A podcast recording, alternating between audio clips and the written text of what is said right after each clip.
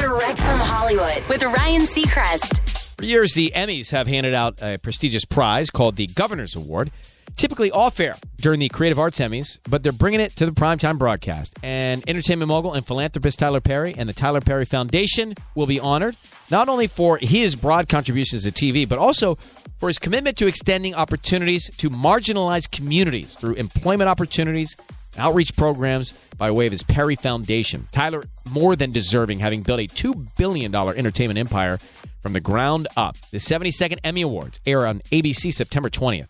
That's direct from Hollywood.